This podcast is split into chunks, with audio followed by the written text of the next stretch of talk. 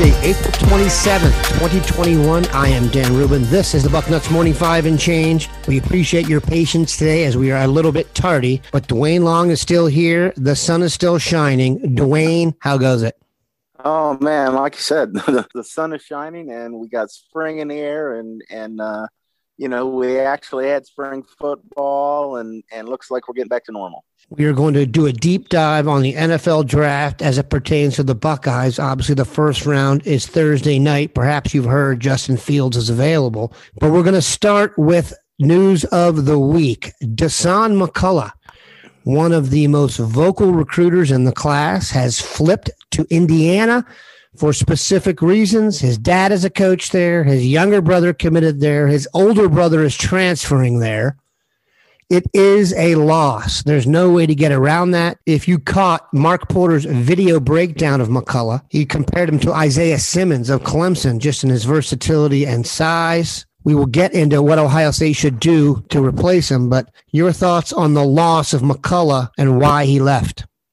I mean, he's a top 50 player in the country. How, how can that not, not be a loss? You just have to look at it that, that you know, it, his entire family is he's from Indiana, and all his his dad's going to be a coach there. His bro- his brothers are going to be there.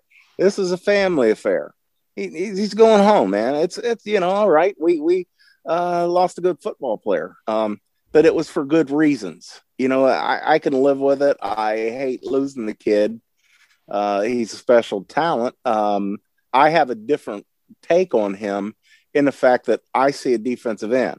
I just do not see how a six foot five kid at, at his age that's already in the 230 range is going to be a linebacker. I just don't see it.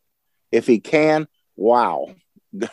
Indiana's got a first round draft choice if if uh, if the kid can maintain his speed and and uh, athleticism at that size at linebacker. I think he's going to be 255 in no time, maybe a little heavier and be a really outstanding weak side defensive end, a rush in, an edge guy. But uh, yeah, we're you know it's it's a loss. There's no question about it. It's a loss. He's just a great football player, but he's going home. It's all right, man. You know, good good luck to you and, and your family.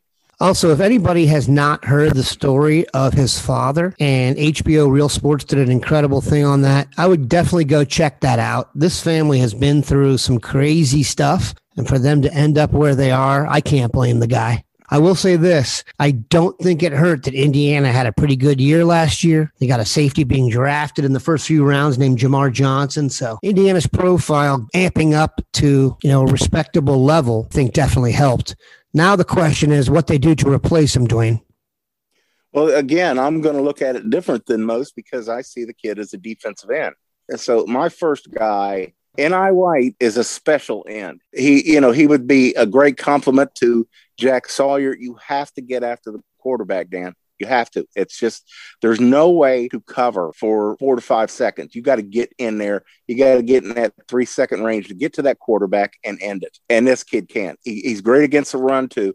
Super athletic, long, just exactly what you want in a weak side rush in. And and you there's never enough of them. You're never going to have enough guys like him.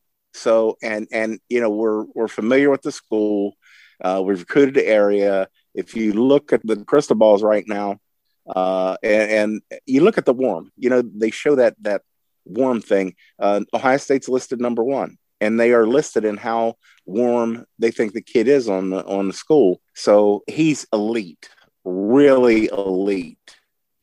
I mean, he's right up there with Jack Sawyer and dare I say uh, Chase Young. He's a, he's that special. So we want to get that kid in here. The other thing is, have you looked at the at the depth chart at tackle, Dan? I mean, it's who. After this year, we're going to lose uh, Haskell Garrett. We're going to lose Jerron Cage. We're going to lose Antwuan Jackson. We're losing three tackles in a year, and it's not like they can come back. They're all seniors. We're losing those guys. We have not seen. I don't know about your contacts, but nobody has said to me that any of the young tackles have have stepped up. Now we have Mike Hall and Tyleik Williams coming in. Those guys, I think, are going to be outstanding tackles, but that's still not enough guys. Larry Johnson wants four man rotation. Now, only having three to four is not good enough. We need some of those young guys to step up. But what I really want to do is bring in Walter Nolen is a special, special talent. I go back to 2016 and I remember that class of tackles. It was without question the best tackle class I've ever seen, will probably ever see. I mean, and it's one of the best position classes I've ever seen. Like right now, I think uh, six or seven of them are in the NFL right now, the top 10. Just an enormously great class. Uh, Walter Nolen fits. He'd be in that top 10, that class. And that's hard to do. He's a special talent.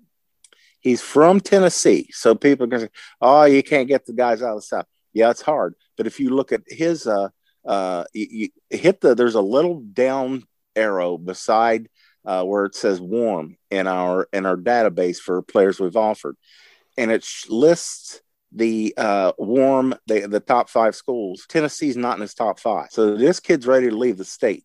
Go after this kid, and you can tell him he could he could line up beside uh, uh, JTT, and they would be the best combination in college football history.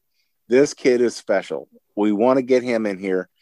And Caden Curry is the other one that I would really love to get in here. The kid is so explosive and so athletic. Yeah, he's not a really big kid, but we can add enough weight to him. His explosiveness, my, he just comes off the ball like a shot. Uh, his his short area quickness is special, and he can run people down. We need to get some tackles in here. So those are the three guys I would say let's focus on and and try to get them in here. That would be huge. Uh, I wouldn't. I'll add this, Dan. I didn't even offense. There's just nowhere. Where, where, what are you going to add? What would you add? You'd say offensive line. It's not a good offensive line class. It's really not. So uh, we would be reaching, I believe, to go after an offensive lineman.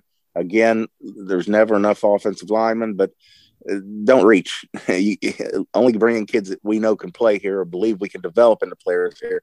I don't see them. I've looked. I'm always going to look at the offensive like, I just don't see those guys. Focus on the defense. We need tackles, and you always need defensive ends an interesting trio to focus on. Obviously, Ohio State is already recruiting those guys, but we'll definitely amp it up with the loss of McCullough. One might think they would have gone an outside linebacker. Duane says defensive end. We're going to come back and talk about Thursday's NFL draft.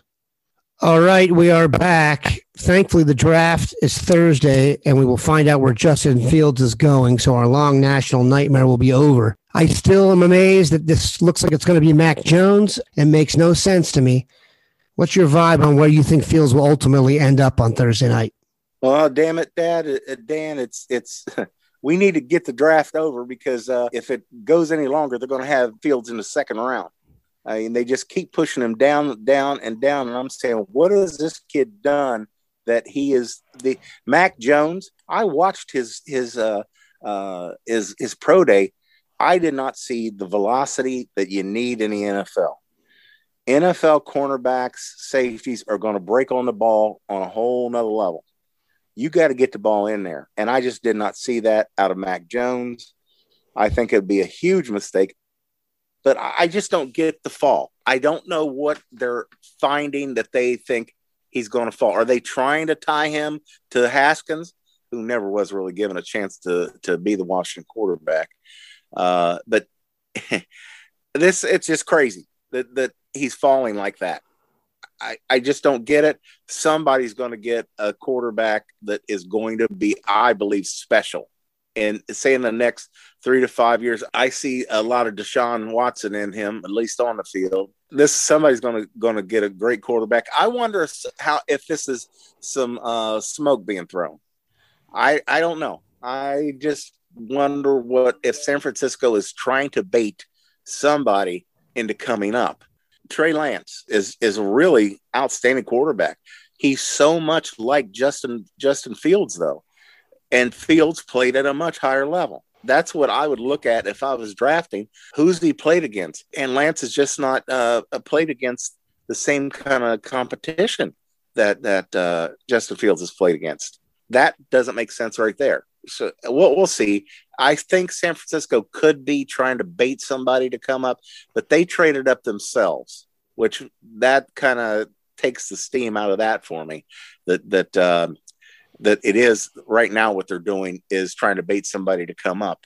Uh, you see draft projections, he's dropping. And I've seen him as low as number 12. So uh, we'll see what's going to happen. I think it's absolutely ridiculous that Justin Fields is falling about Mac Jones, I really don't get is he comes from a program where every game he played, his offense had an advantage at pretty much every spot. He's not a tremendous athlete. He didn't have to create much. And now you're going to send him to a team where I don't care what NFL team you are, you don't have advantages at every position like you do at Alabama. So I don't get it. I haven't gotten it, and I'm not going to get it if Fields doesn't go number three or number four, but we shall see. We appreciate Duane stopping by. Make sure you're locked in here. We got a great deal starting tomorrow. Have a good one.